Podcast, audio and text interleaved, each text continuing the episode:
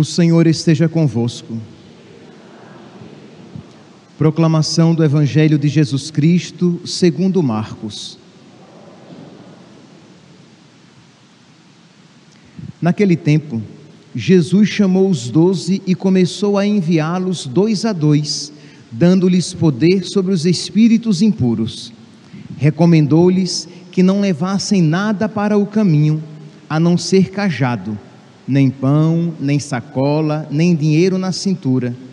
Mandou que andassem de sandálias e que não levassem duas túnicas. E Jesus disse ainda: Quando entrardes numa casa, ficai ali até vossa partida. Se em algum lugar não vos receberem, nem quiserem vos escutar, quando sairdes, sacudi a poeira dos pés como testemunho contra eles. Então os doze partiram e pregaram que todos se convertessem. Expulsavam muitos demônios e curavam numerosos doentes, ungindo-os com óleo. Palavra da salvação.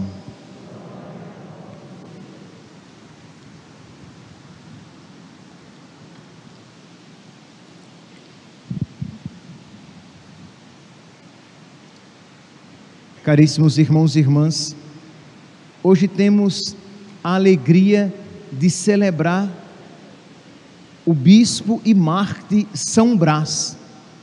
São Brás, ele viveu em Sebaste, região da Capadócia, no período, no final do século terceiro para início do século quarto.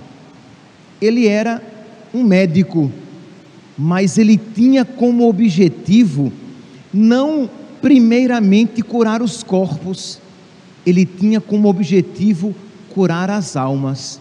Ele era um médico, mas era um médico cristão. Ele era um médico, mas ele era um médico católico. Então ele queria ganhar aquelas pessoas para Cristo. Lembremos-nos aqui que nós estamos no período em que o cristianismo ainda é crime. Ser cristão era crime. Então os cristãos eram perseguidos. Então, Brás vivia a sua profissão como médico, mas vivendo a sua fé às escondidas, mas testemunhando sem perder a oportunidade de ganhar as pessoas para Cristo, de ganhar aqueles seus pacientes para o verdadeiro médico que é Jesus. Pois bem, diz então que o bispo da, da região de Sebaste, ele vem a morrer. E os cristãos queriam que Brás fosse o bispo, que Brás fosse eleito ao episcopado. Meus irmãos, pense aqui: ser bispo então, ser bispo nesta época, era abraçar a maneira mais difícil, era abraçar a vida mais difícil para os cristãos. Porque imagine, até então, Brás podia viver a sua fé às escondidas, ajudando aqui e ali as pessoas, mas como bispo, ele seria feito arauto. Como bispo, ele seria feito um estandarte, de modo que ele não poderia mais se esconder. Mas Brás sabia de que a sua vida não lhe pertencia. Brás sabia de que a Deus não se nega a nada. Meus irmãos, aprendamos isso. A Deus não se nega a nada. Quando Deus nos pede algo, por mais exigente que aquilo possa parecer, nós precisamos estar dispostos a dar, a, a entregar. Por quê? Porque é feliz quem a Deus se confia, é feliz quem a Deus se entrega, é feliz quem escolhe querer a vontade de Deus. Pois bem, então Brás, ele sabendo que ele que a sua vida era um dom de Deus, que ele não era um dono absoluto da sua vida, ele aceita a honra do episcopado. Sim, meus santos, uma honra, mas uma honra cruenta. Uma honra, sim, mas uma honra dolorosa, porque, repito, ser bispo era abraçar a vida mais difícil para um cristão naquela época. A pergunta é, meus santos, e nós?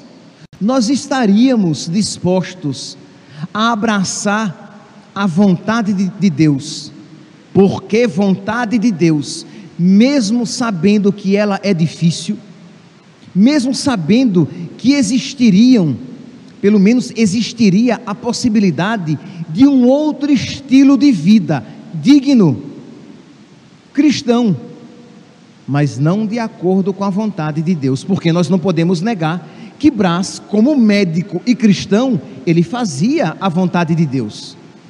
Que Brás, como médico católico, cuidando das almas das pessoas, ele agradava a Deus. Mas Deus se agradaria muito mais se o episcopado ele abraçasse, se ele se tornasse bispo. Ele a Deus agradaria muito mais se a cruz desta maneira ele abraçasse. E diz então, meus santos, que ele abraçou a vontade de Deus.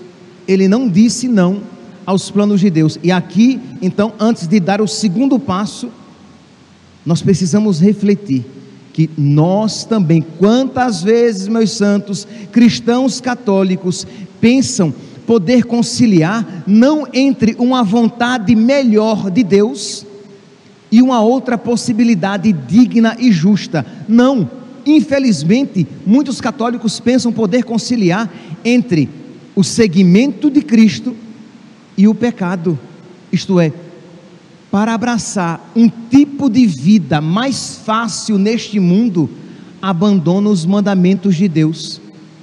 O que é que fazem os casais, por exemplo, quando, na, quando vivem a sua vida íntima, quando vivem a sua vida sexual à sua maneira, não obstante o um mandamento contrário de Deus. Ah, mas o mandamento de Deus é difícil. Mas, meus santos, é feliz quem a Deus se confia. É feliz quem abraça a vontade de Deus, pois por mais difícil que ela possa se apresentar, ela é a melhor. Como é triste quando sacerdotes, para ter uma vida mais tranquila, eles optam por pregar um evangelho diluído.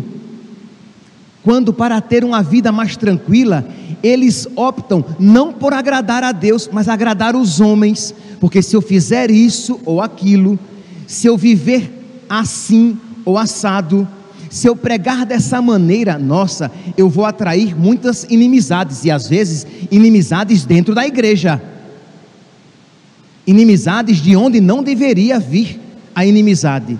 Então, para evitar problemas com os outros, para evitar problemas com os homens, aqueles sacerdotes se tornam infiéis a Deus, porque o que eles querem é ter uma vida como padres tranquila, quando na verdade eles deveriam querer ter uma vida unida a Deus. Então o sacerdote precisa ser fiel na sua pregação, pregando e ensinando aquilo que a Santa Igreja Católica prega e ensina há mais de dois mil anos, mesmo que isso cause choque e desentendimentos, às vezes, e não poucas vezes, mesmo dentro de pessoas da igreja. Quando isso não deveria acontecer, porque afinal de contas, nós sacerdotes e os cristãos católicos em geral deveríamos estar unânimes na fé. Mas infelizmente, estamos vivendo tempos em que isso está longe de acontecer. Então, repito, quantas vezes, para não ter problemas, prefere-se silenciar, que é um silêncio culposo, ou, pior ainda, pregar o contrário para atrair aplausos da plateia. Isso São Brás não estava disposto a fazer. Ele queria fazer a vontade de Deus, ele queria agradar a Deus, e a Deus agradaria não apenas que ele fosse um médico cristão, mas agora um bispo que entregaria toda a sua vida a Deus. E diz então, meus irmãos, que São Brás aceita. Ele aceita então o caminho mais difícil. Ele aceita então a estrada mais apertada, mas na presença de Deus. E diz que algum tempo depois, como era já de se esperar, ele foi preso, que os bispos morriam rapidamente, porque eles, repito, eles não tinham o privilégio do escondimento. Eles não tinham como se esconder, porque eles eram conhecidos por todos. Pois bem, Brás então foi preso e diz que o governador o acolhe com gentileza. O governador pagão, que estava é, em nome de Diocleciano, o imperador, que estava executando a perseguição aos cristãos, ele acolhe Brás com gentileza, com alegria, com, quer dizer, uma pseudo gentileza e alegria, né? Uma, uma pseudo, uma falsa afabilidade. Estava sendo mentirosamente afável. Acolheu Brás e disse: Brás, honra os deuses, isto é, você é um homem religioso, então preste culto aos deuses, aos deuses do império. E Brás diz: não chame deuses os demônios. Percebe aqui, meus santos? Ele não estava ali para agradar os homens. Enquanto existe esta tendência má, pérfida e anticatólica de dizer que toda religião é boa, que de alguma maneira toda religião leva a Deus. Esta nunca foi a fé dos cristãos. Olha aqui, Brás, por causa disso morreu. Quando o governador disse a ele: Olha, vamos prestar honra aos deuses, vamos reconhecer que eles de alguma maneira são um bem para, para todos nós. E ele diz: politicamente incorreto, não chame deuses a estes que são demônios eu não vou prestar honra a esses demônios. É claro que ele sabia que esta sua afirmação seria uma, uma palavra diametralmente oposta àquilo que o governador esperava. Mas eu pergunto, Brás, a quem queria agradar? A Deus ou aos homens? Brás, a quem estava se confiando? A Deus ou aos homens? E nós, meus santos, a quem queremos agradar? A Deus ou aos homens? Nós somos cristãos e, se quisermos alcançar a salvação, precisamos trilhar o mesmo caminho que os nossos predecessores trilharam, que por sua vez seguiram Jesus, que procurou em tudo fazer a vontade do Pai. Pois bem, diz então que o governador mandou Brás para a prisão e, como não conseguiu fazê-lo honrar os deuses, mandou pendurá-lo numa árvore e rasgar as suas carnes com um pente de ferro. Isto é, rasgar as suas carnes de uma man não tão profunda ao ponto de levá-lo de, de, de levá-lo à morte, mas não tão superficial que não lhe causasse dor. Então, profunda o suficiente para causar dor, mas não tanto para causar-lhe a morte, porque queria, o que ele queria de verdade era o que? Dobrar este homem, dobrar este bispo e alcançar-lhe o que? Apostasia.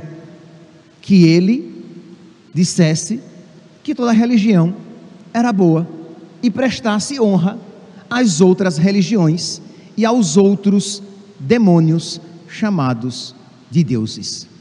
Diz então que com as carnes rasgadas, ele foi descido da árvore.